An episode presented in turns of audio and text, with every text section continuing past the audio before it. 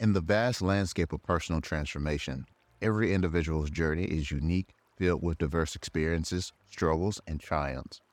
Recognizing the power of storytelling as a catalyst for growth and connection, a journal club emerges as a vibrant space for people to gather, share, and inspire one another along their transformative paths.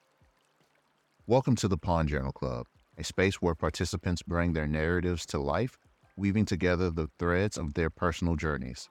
The club serves as a platform where individuals can openly express their emotions, reflect on their challenges, and celebrate their achievements. It is a space where vulnerability is embraced and participants find solace in knowing that they are not alone in their transformations. The purpose of this journal club extends beyond mere storytelling.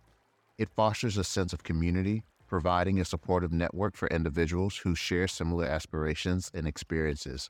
By actively participating in the club, participants create connections and forge meaningful relationships based on empathy, understanding, and shared growth. As members take turns sharing their stories, the Journal Club becomes a wellspring of inspiration. Each perspective serves as a source of motivation, offering valuable lessons, insights, and strategies for overcoming obstacles, pursuing personal growth. Ultimately, the Live Journal Club serves as a transformative catalyst, empowering individuals to embrace their stories and take ownership of their personal growth. It cultivates a safe and nurturing space where narratives intertwine, fostering empathy, encouragement, and the unwavering belief that everyone has the potential to grow, evolve, and find fulfillment in their transformational journeys. Hello, everyone. I'm Brian Wesley, and I'll start he, him pronoun. And my wellness score is I'm going to say a seven. I'm currently at a conference, at a leadership uh, retreat training, whatever you want to call it. And uh, I'm the only person of color, only male in the room. And I just feel good about representation. Uh, it lets me know that the work that I'm doing, I need to keep on doing it. And so I feel inspired and empowered making some connections. And so I'm going to say that I am a seven.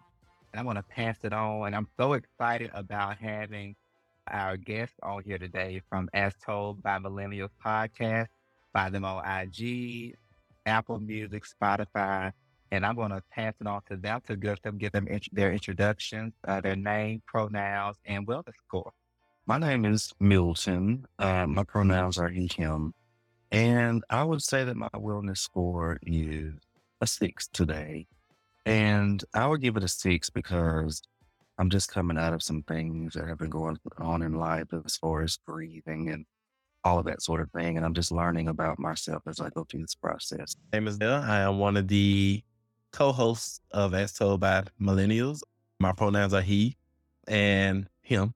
And my wellness score, I would say, would be a seven. Even though things are not perfect on my end, it's just the fact that I'm still getting through it. That I believe that I'm really doing better than what I, I think I am. So that's my. Well, greetings. My name is David. I am one third of As Told by Millennials as well. My pronouns are he, him. My wellness score, I would say maybe a seven. I give it a seven because it's just a lot of moving parts going on right now. Um, I'm traveling, I'm getting ready to finish up uh, some things uh, at work and getting ready to start some new things with uh, my PhD program. So there's just a lot of things going on, but I'm here and I'm great. Love it, love it, love it. Mil- uh, Milton, we definitely hold space for you and your grieving and everything. Definitely hold space for you with that. Did you introduce yourself, Melvin? I don't remember. Unkle Lew, my wellness score for today, I would say is about a seven as well. I woke up this morning feeling really great. Got to sleep in a little bit. Had some good conversations earlier, and it's happy to be.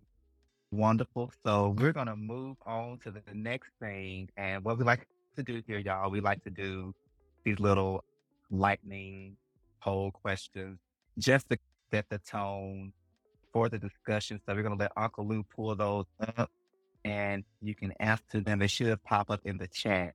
So the first one, this is June and Father's Day just passed. What are the best words to describe your father?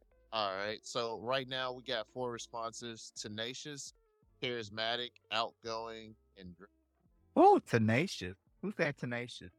Oh, I did. Oh, now wait a minute. Now, how the person giving the answer I don't know what he put?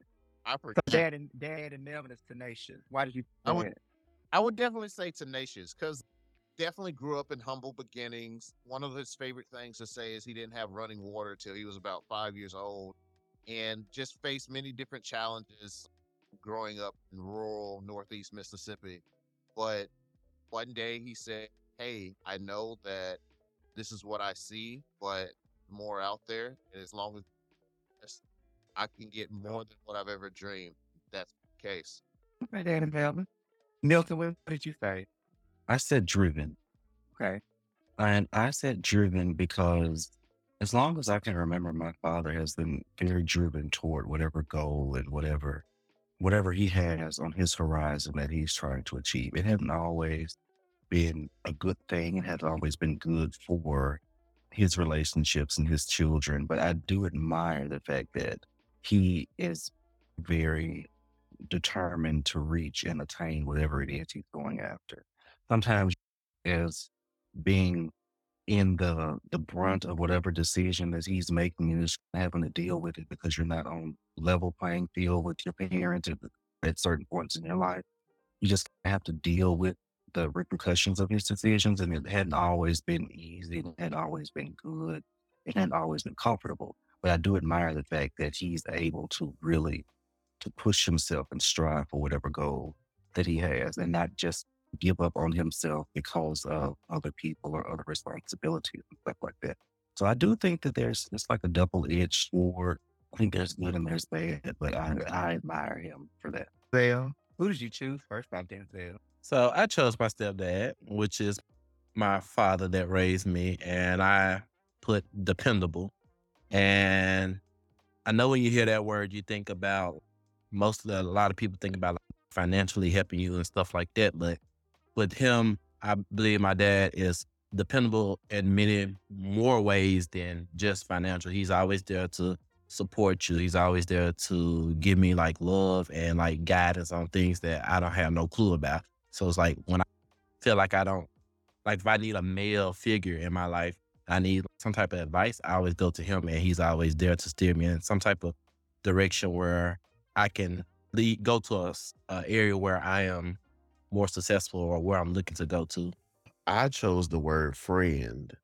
Just very recently, I have found myself in a place to where I'm able to be a little bit more of myself with my father. Uh, growing up, I allowed my sexuality to create a wedge between who I could be with my father and who he expected me to be, keeping me from building the type of relationship that I wanted with him. And the older that I have gotten, I have allowed myself to just be a little bit more free and allow his love to come in and show me the person that he really is and not me creating a roadmap of who I thought he was. Oh, David. David, we got to talk offline about that. That was very personal to me. They hit us. Uh, and I also recommend if you like to read this book, Don't Cry for Me by Daniel Black. It's a letter from a father to his son as he's dying of cancer, explaining to the son why he loved him the way he did and why he was the way he was. And you get to see the father's upbringing and and all the things that influenced the father's love and the father's shame. So it was just having a queer side was just difficult for him. So I would definitely recommend you read that. I forgot what my next poll question was, but I have a this is just a bonus poll question real quick for uh, the three co-hosts of Ask Told by Millennial. Y'all heard the answers that your co-host gave. Do you see parallels in them and the words that they describe their father? Absolutely. Yeah, to the T. Completely agree. Yeah. Okay, okay. I would say for Melvin, although I know everybody don't hear from Melvin, I definitely say that Melvin is very tenacious. Melvin has done things that I, what he went to school for and what he's doing, totally opposite. He's always doing something new, something different. I'm like, what you doing? You doing what now? IT, who?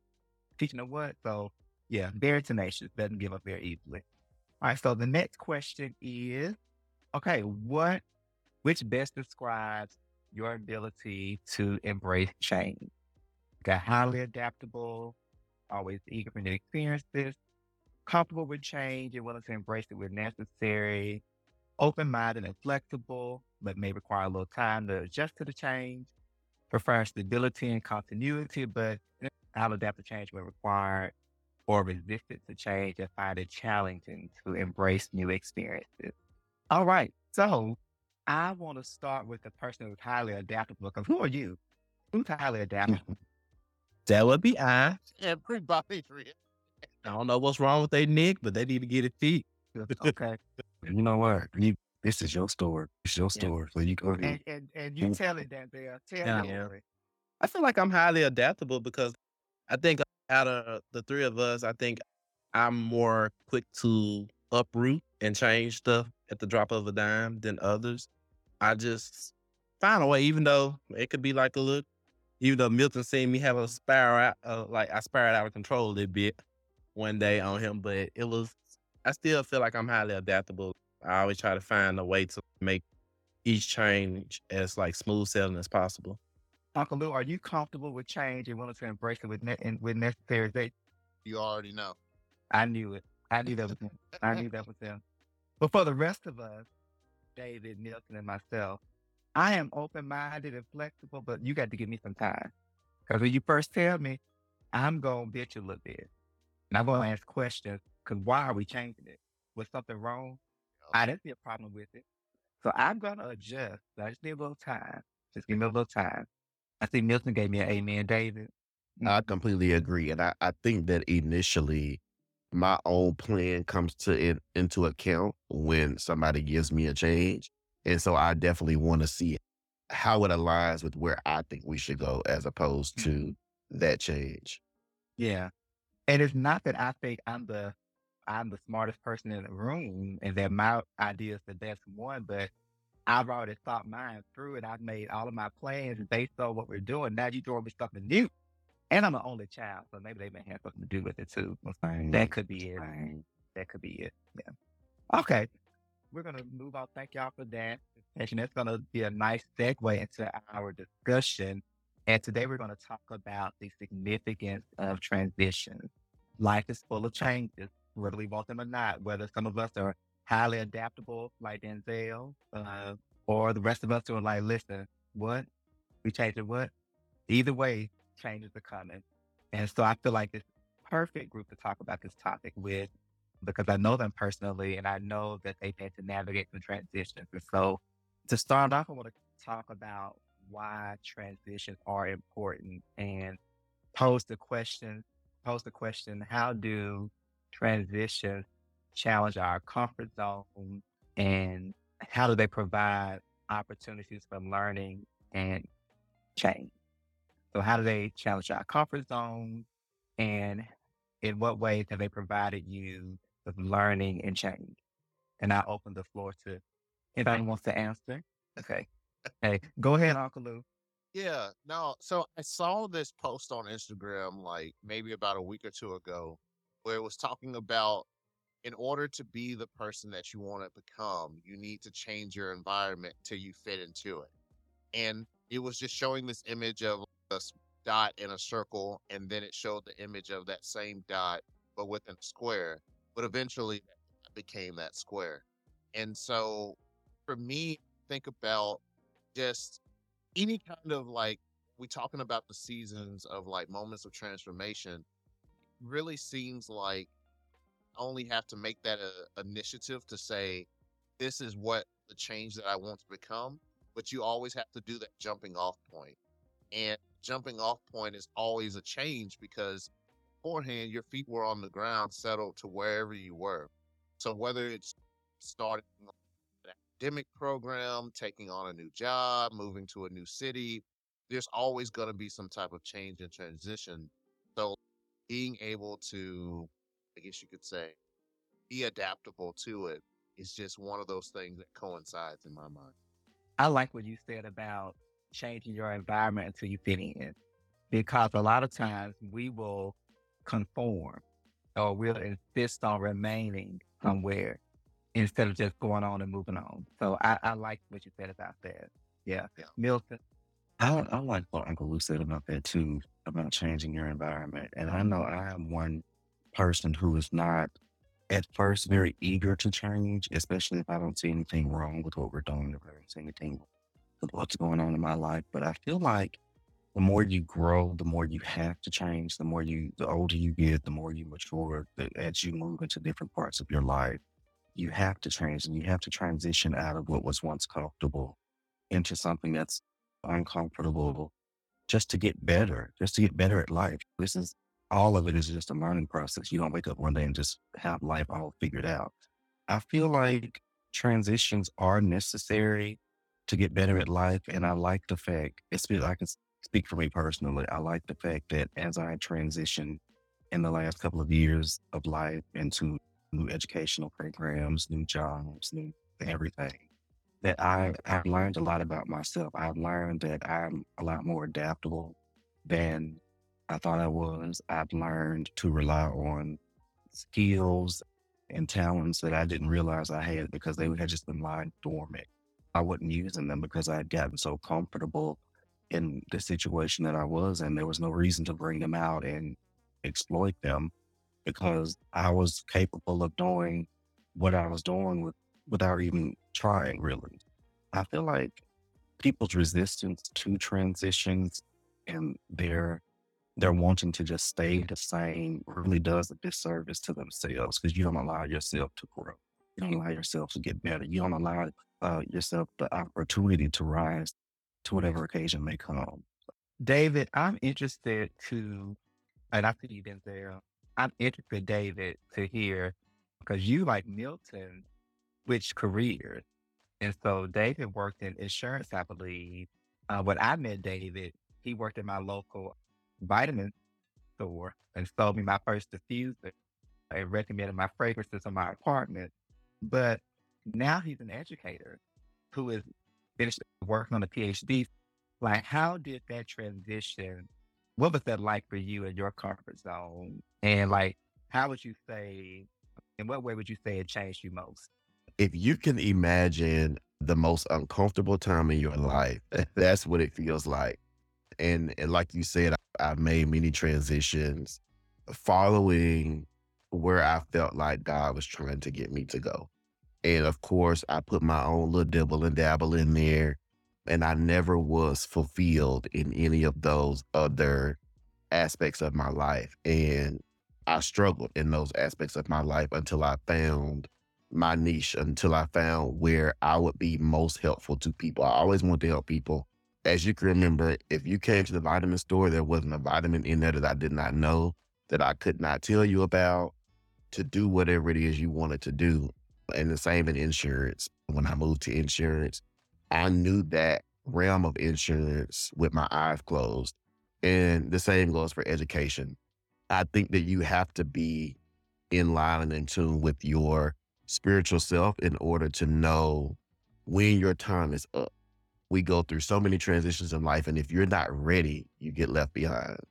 And once you get left behind and you finally move into that transition, you're like, this is what I missed out on by not moving when it was time to move.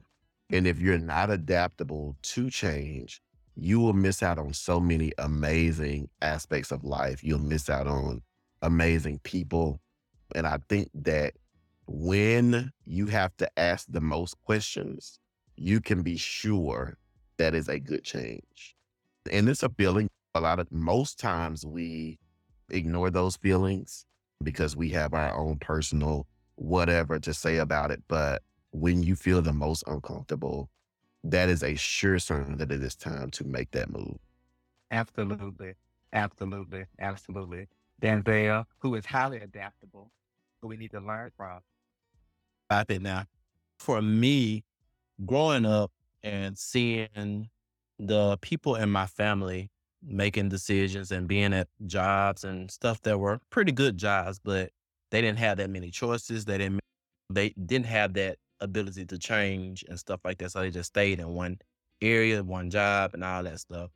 And that was one thing I was I I would look at it and I was like, eh, they look like they're trapped. And I made sure growing up that I wasn't going to be in that position. I made sure that I didn't have anything. If I wanted to get up and move, nothing was holding me back.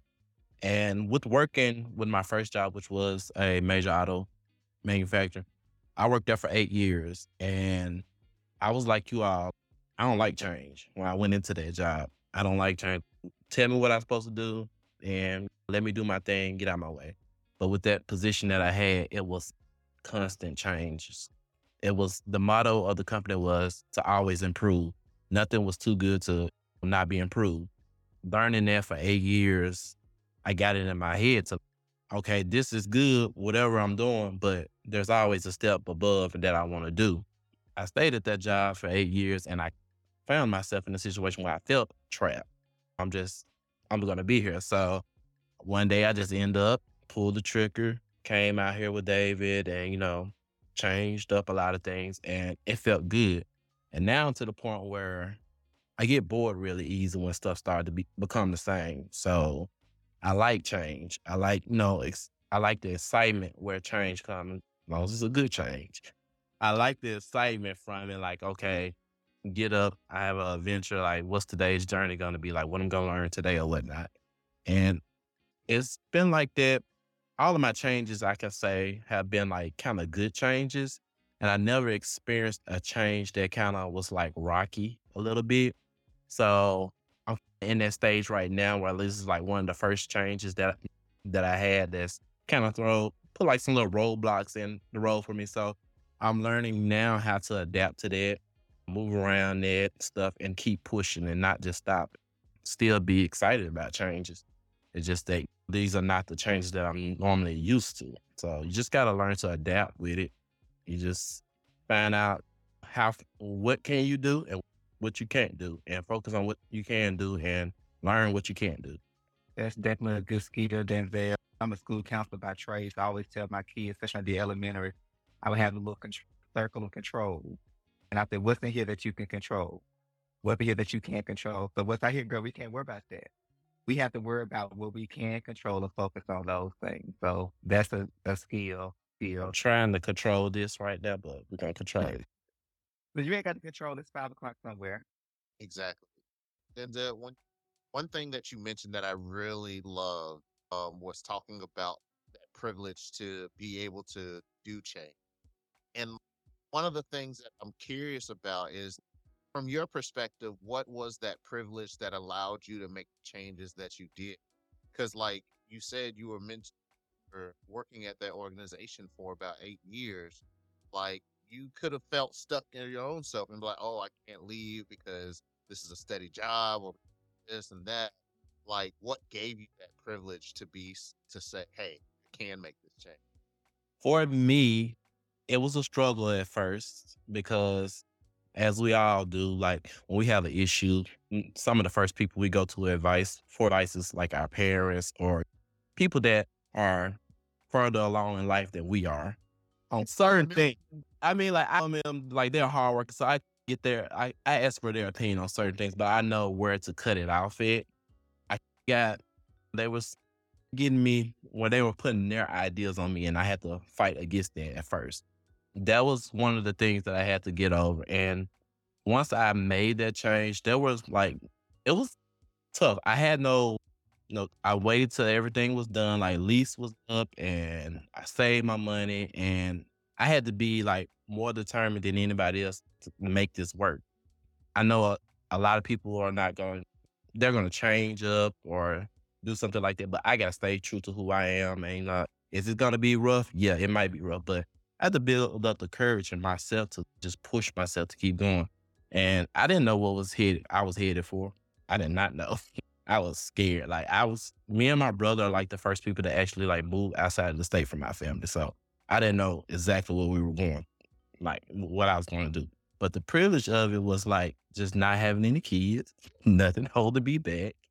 I was financially able to make the move and stuff like that. But just seeing, having the growing up with the privilege of seeing my parents and like the seeing what being like seeing a person being stuck in a situation like a job that they don't like, I saw that firsthand. So I knew that was something that I didn't want for myself. And I always kept that back in, the back of my head. And I still do got it in the back of my head.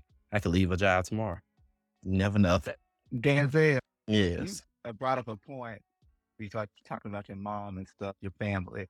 I think it's so important for us to realize who we're having conversations with and what roles they play in our lives. So y'all have to come back next month. We'll be talking about relational intelligence because that's what we're going to talk about next month. Uncle, may not know. I thought about it uh, yesterday when I was driving down to the coast I love it. because everybody doesn't need to hear the dream because I'm like that. So my family, they are they're successful people. They are good people, but we are very different. They are Yeah. not risk takers. They are very much realists. They you get this job. I got it. I hate it, I'm gonna stay there 30 Yep. years. I can retire. And that's not me. I Mm. have had 20 jobs almost. And I, if, if you don't like it, you try something else. If something else comes along that you, and I also believe to piggyback on what David said earlier about his vitamins shop and helping people. David, I, I'm churchy. I believe that our purpose is derived of a series of yeses. It's not just one yes. And we get purpose and roles confused sometimes. So David's purpose, I'm just I'm not saying this isn't his purpose, but just say his purpose is to help people. The role I met him in was at the vitamin shop. He helped me there. And his next role was in insurance, where he helped people. Now he's in education, where he's helping people. So sometimes, and this kind of leads us to our next question, which is mm-hmm, on overcoming resistance to change. Because a lot of people they they face resistance when they're embracing change. I think a lot of times it's because they tie their identity into their job or their positions and their families and their churches or their communities. And so it makes them not want to change. And so a lot of times people get purpose and role confused. Uh, so again, with David, he's had these three different roles that I've known him to have, but each role he's helped people. I started my career as a 911 dispatcher and then ended up now as a school counselor. Yeah, Mr. Milton, remember, yes, I did. My first real job was a 911 dispatcher. I became a teacher. I became a school counselor. Everything I've done has really given me a good foundation for the next job. But it's because I said yes every time God moved me to another position. I said yes. And we have to be willing to be like Denzel and highly mm-hmm. adaptable so that we won't miss out on those those foundational skills. With all that being said, talk about resistance to change. I want to hear from y'all. And I think I want to start with Denzel. What are some common reasons people resist change? And how can they overcome those? I feel like a lot of people um, resist change because they don't have that inner self uh, confidence that they can do or succeed whatever that they're doing. I think sometimes it has to do with your environment. Sometimes your environment can beat you down to the point where you don't think you can do certain things. And that's when you have to just really separate yourself from everything and figure out what you want to do and do what you want to do and without no outside interference. Sometimes you have to really plan in secret. I I like to do that, plan in secret, because sometimes when you just tell a lot of things, that can open up the door for people to deter you from doing certain things that you want to do. A lot of people are just comfortable, too comfortable, to the point, and that's another thing I don't like being. I don't want to ever find myself I'm too comfortable because at the blink of an eye, something could change, and you don't know how to deal with it. So with change, you like you're ready. Like, you know, something can pop off, you're ready. You might not be like prepared, like I got this and take care of this though.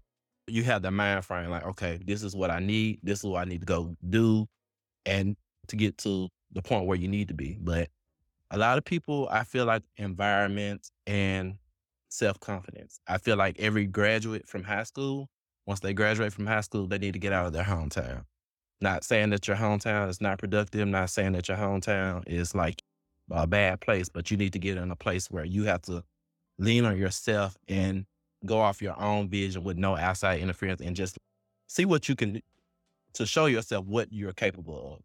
Sometimes when you're around your family in that comfort zone, you you don't pull that that certain strength out of you because you're in your comfort zone. How long was it after high school before you moved? I left for college. I, we graduated that Friday. I was gone by next Tuesday. I was ready to go. I went to summer school. I was ready to go.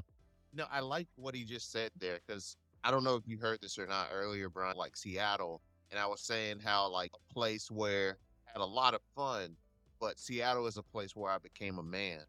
And like part of that is because outside of that comfort zone, like they were talking about, like literally being in a space where I'm more than 24 hours of a car ride away from my parents, like knowing that it's going to be an eight hour plane ride, knowing that literally anything can pop off and I don't have friends, family, or whatever because I don't know anybody in this new space. And for me, it's really allowed me to expand who I am as an individual and then also be able to better understand and define I am who I am as well. And through that, that's been able to help me navigate change a little bit better because some things you just can't control. What was that process, Melvin, for you honing in and defining who you are as a man? What did what did that entail? What did it? Yeah. So uh, it, for me, it was it came from a question that my father asked me when I turned 30. He said, Melvin, now that you're turning 30 or that you're 30, or what do you want your life to be like? Do you want it to be the same that you've done for the last 10 years? Do you want to take it to the next level? And I did some took some time to reflect back about what my 20s looked like and did that align with my core values? Did that align with who I wanted 40, 50, 60, 70 year old Melvin to look like? And for that, realized I had to make some changes. And some of those changes were easy, some of those changes weren't. And for a process, I would say, I think for me, I was headed in one direction and I had to take a right turn really fast. And when you take a turn fast, or even when you're like slowing down to do it, you still got to turn that wheel a bit. And for me, that was the that was me fighting against my own past behavior that created that resistance. And once I let go of that, it was smooth sailing. Yeah. Getting away of our own self. Like what Denzel said about the self confidence, which was my issue, Denzel, if I be completely vulnerable. That was my issue with resisting change. It was the self, the lack of self confidence. Can I do this? David and Milton, I'm interested to hear y'all's answer on why people resist change and what they can do or what you've done to embrace the transitions and change. I think there is a realization that comes with every season of life. And I can just remember from a very young age, my mother told me, she said, wherever you go, there will be an assignment. She said, I don't care if you go into the grocery store or if you're going to a new job. She said, there is an assignment there for you. And I remember growing up and I never, it took me a while to understand what that meant. And a lot of people don't know, but I moved to Dallas the first time and I failed, or I felt like I failed, and I was not being very adaptive to the changes that were being presented to me. And I scattered. I moved back to Mississippi. And once I moved back to Mississippi, I instantly regretted that change um, because I felt like I had given up on myself or I had shunned away from the challenges that were being presented to me. When I moved back to Dallas in 20, end of 2017, first of 2018, I hit the ground running. So many of those cha- those same challenges presented themselves again. And so Milton and I talk about all the time how you have to complete that challenge. You can go to Mexico, you can go to New York. When you get there, that challenge is going to be there. And until you make those adjustments to get to that next level in life, those challenges aren't going to go anywhere. They're yours to accomplish. And I don't care what you do, they're going to be knocking at your door when you wake up in the morning. And I just feel for me, it was more so about understanding that I that those challenges were meant for me. They're meant for me to overcome so that I can be the person that I'm praying to be and be the person that I want to be. And I remember, and people always laugh at me when I talk about prayer and talking with the Holy Spirit, but I remember saying, why me? Like, why does do I have to deal with these things? And the Holy Spirit spoke to me and they said, I thought this is what you wanted to be. These are the things that you asked me for in your prayers. These are the things you asked me for in your day to day maneuvering throughout life. And it's just, this is, this is what you wanted. And like I said, me and Milton had this conversation the other day. It's like you, you ask for these things and then you get them and then you don't know what to do with them. Yeah. Yeah. Oh, David, I feel like I just feel like singing the verse. Time is filled with swift transition. Now on earth, the move can stand. Build your hope and things eternal and hold To God's unchanging hand. hand. That's it. Oh, that's what I just. Oh, that that was Oh, absolutely. And what your mama said. Oh, get to know him. uh, David, what, what your mom said about there's always going to be an assignment. And then what you said, the assignment doesn't go away. It doesn't go We just away. keep putting it off. All you doing is moving it to the back of the line. And and as soon as you think you got away with it, here it comes. Here comes again because Yeah. your purpose. And and we talked about last month on the Journal Club that purpose is the answer to a problem. So when God gives us purpose, it's the answer to a problem. And if we don't fulfill our purposes, if we're not uh, highly adaptable like Dale, if we don't go to the assignments like David, somebody's problem isn't going to get solved. Yeah. Or some one problem in the world won't be solved because we didn't do what we were supposed to do. Absolutely. Yeah. Milton, are you awake? I'm here. Okay. I know my hymn. I know my hymn took you out, but I always, even on our show, I always love how David is so spiritual, and I love that about him. And I love how I am just. A, can we curse? yeah, we can. I love how I'm just a fucking heathen. I'll be on the other end of whatever David is talking about, and I, I do have my spiritual moments, but I'm usually on the other end. Let's let's use loud. But anyway, I, for me personally, I can say that mine came out of a fear of failure because I was always good at what I did. I was always succeeding and, and making strides and being known, all of that type of stuff. And so mine just came out of a fear of failure mostly.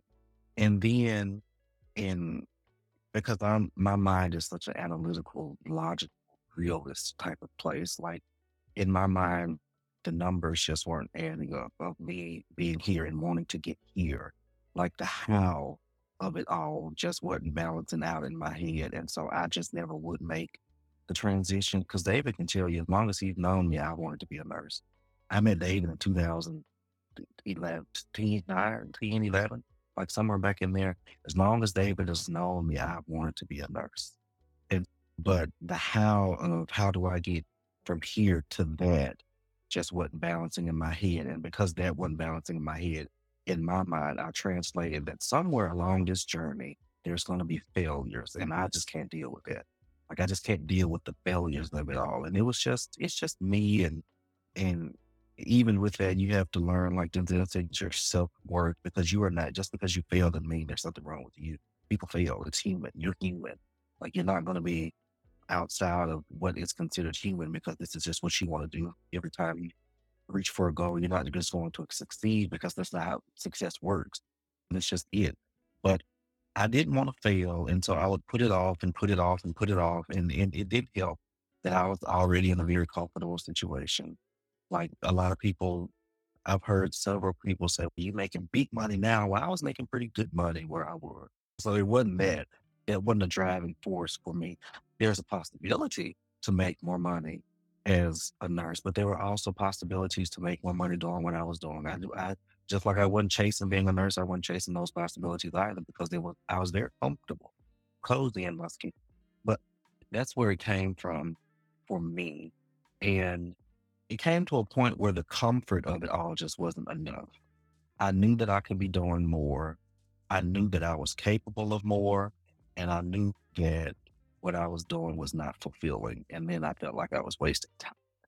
And when I felt like I was wasting time, it really became a catalyst to do something with the time that I have left. Because I, it's not necessarily an overshare, but this is just like a weird vibe that I've always had about my life because I, I went through a lot when I was younger, like just a lot. And I've told Dave, I think I told David other, I never thought I would live long. I never thought I would be 30. I never thought I would live to get to 30. So once I got here, I was like, I need to do something. I can't just be waiting for the end of it all. And so I was like, I need to do something. And that's when the fact that I wasn't comfortable, the fact that I didn't like where I was anymore became a catalyst to just go out and explore and just do something because it didn't initially start with, I'm going back to school for nursing. It started with, let me change my environment because I was actually planning on moving to Dallas with David and Denzel maybe a couple of weeks before I got accepted into nursing school. But I don't care about you, Romeo and Denzel. But that was my plan. My plan was to move to Dallas. I had already moved out of my apartment. Know, I had gotten rid of that and I was getting ready to move to Dallas. And then I got accepted to nursing school. And I was like, maybe that's not where I am yet. Maybe it's not my time to go to Dallas. So I went through with nursing school. And I always, me and David talked about it when he was going to getting his master's degree and I was in nursing school. I would talk about how it wasn't easy, but it felt like I was in such the right place. And that's what made me feel like I had made the right decision because I felt like I was where I was supposed to be. It wasn't easy. It was very difficult. And there was a lot of resistance, not necessarily from my immediate circle because David and Denzel and my parents and my family had always been very supportive. But there were just there was resistance from those individuals who had already occupied the space that I was trying to occupy. Because here in Mississippi, for sure, I don't know about everywhere else in the world, but here in Mississippi, for sure, nursing is still a white woman's world. So there was already a lot of resistance from those individuals who occupied that space from being very welcoming and accepting of someone who looked like me, someone who spoke like me, someone with my experiences. So that was where I met resistance, but it was one of those decisions where I've come this far. So either you can open the door, I'm gonna kick it in. But yeah, my resistance to change came more so from myself and then those people who were already occupying the space that I was in. But there was just such a drive in me because I just didn't want to be where I was anymore. And I just I just desperately wanted to be somewhere else. And nothing was going to stop me from getting there. Akalu, I could really talk to them. Every time y'all say something, y'all make me think of three other questions. But because time is winding down, I do just want to ask one more question because I listened to particularly David and Milton. David, who is spiritual and talk about God as a, being the guiding force, and then Milton, who is on the other side, being a realist, analytical, logical thinker. I want to hear from each of y'all because there are people who are who are going to listen who are going to be fit in either one of those categories. What is one something you would tell them regarding embracing change and transition based on you being an analytical person, Milton and David, you being like not to say Milton doesn't have faith, but you being a faith risk taker and following your spiritual your spiritual guide. I can go first. I would say that you have to change. It's just an inevitable part of life. You have to change. Things that don't change, things that don't grow, they die. And of course, I'm talking more spiritually than anything, but spiritually, emotionally, you will sit there and wither away because you're not being fed. There are no nutrients in whatever environment that you're in. That you're in. So you have to propel yourself to go forward. And life's not about just getting to one place and staying there until you eventually physically die. That's not life. Life is meant to live and to thrive and to explore and all these things. So I would say you just have to change. You can either change or you can get drugged. You can willingly change or you can get drugged by the change, but life is going to go on. And if you're planning on being a participant in life and not just an observer or spectator, like you're participating in things that are going on in your life, then you have to change. And I've, I felt, and this is just me probably because I, I'm controlling, but most people who are very analytical are controlling because we can see we're, we're solution based and we search for solutions. You should want to change because you should want to have at least that level of control over your own life. Like you, you have to take responsibility for the things that are happening in your life or the places that you want to go. especially if you have children. You have, I mean, there's so much that you have to take responsibility for and not just let things happen to you. I like that. Um, I think that I think for you said Milton and I are on two separate ends, and I think that's very true. But I don't think that it doesn't mean that he's not hearing from God. I just think that God knows how to speak to him to get the desired results that he needs. And uh, what when I look back on myself, I, I I was one of those kids who, uh, you know how your mom tell you don't touch the stove, it's hot.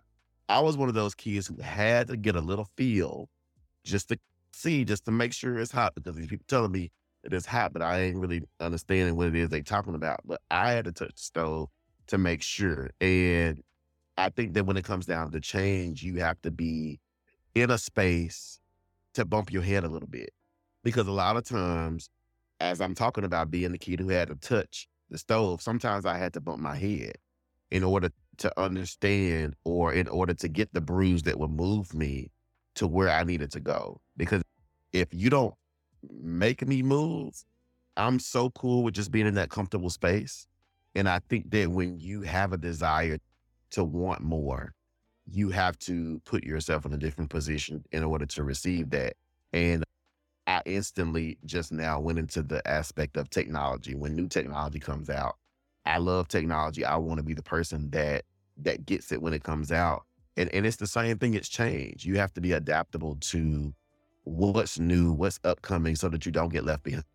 And I think that your life is planned out to still be the person that you need to be in those changes because new generations are coming along and I still want to be impactful.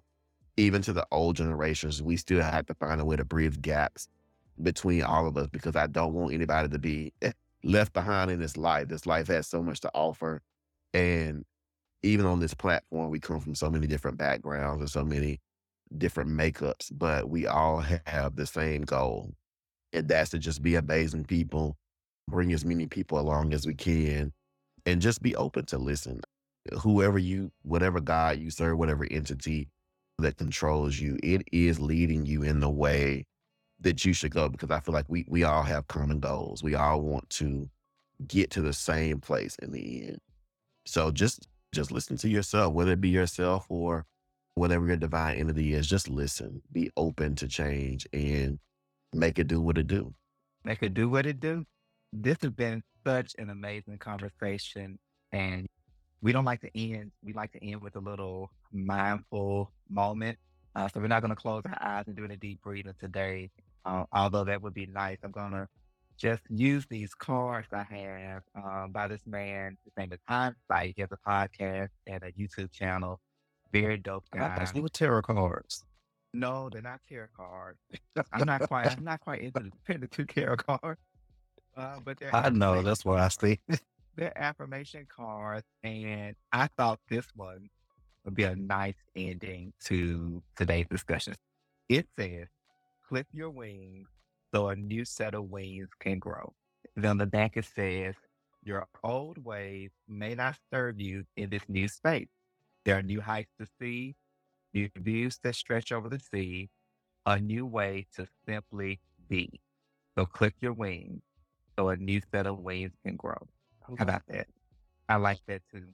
I like that too, especially the part that says your old ways may not serve you in this new place.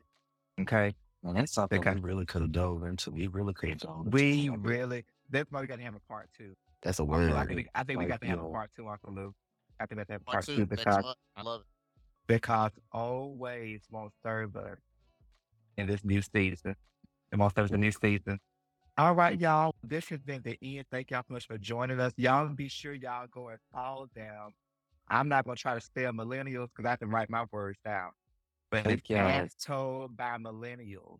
Follow them on Instagram, Apple Music. The season one is just ended.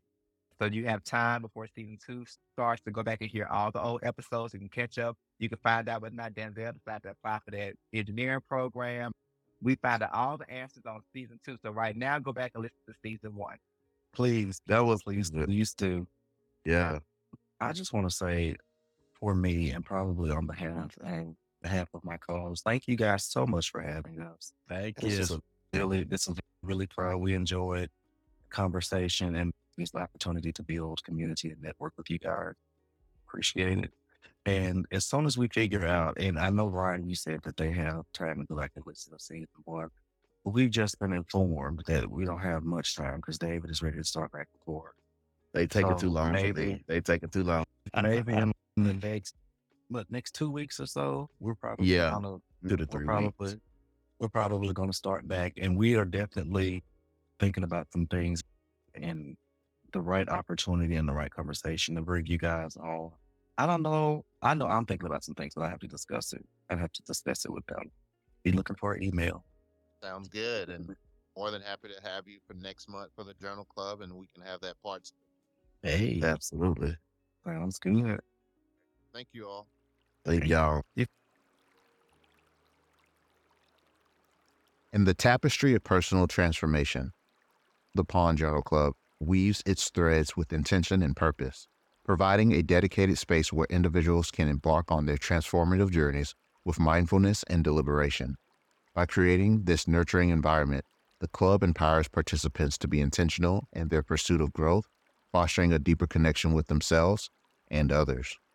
The purpose of the Pond Journal Club is to provide individuals with a dedicated space to be intentional in their engagement with their transformation journeys. It offers support, connection, and inspiration as participants share their stories, learn from one another, and foster a community rooted in growth. Within the live sessions, individuals find solace and support as they navigate their transformations. They share their stories, vulnerabilities, and triumphs, knowing that they are met with understanding and empathy. Their shared experience cultivates a sense of community where members uplift and inspire one another, fostering an environment of collective growth. Want to participate in the next Journal Club? Register at dpkpodcast.com or watch live via YouTube at www.youtube.com forward slash at the Pond Journal Club.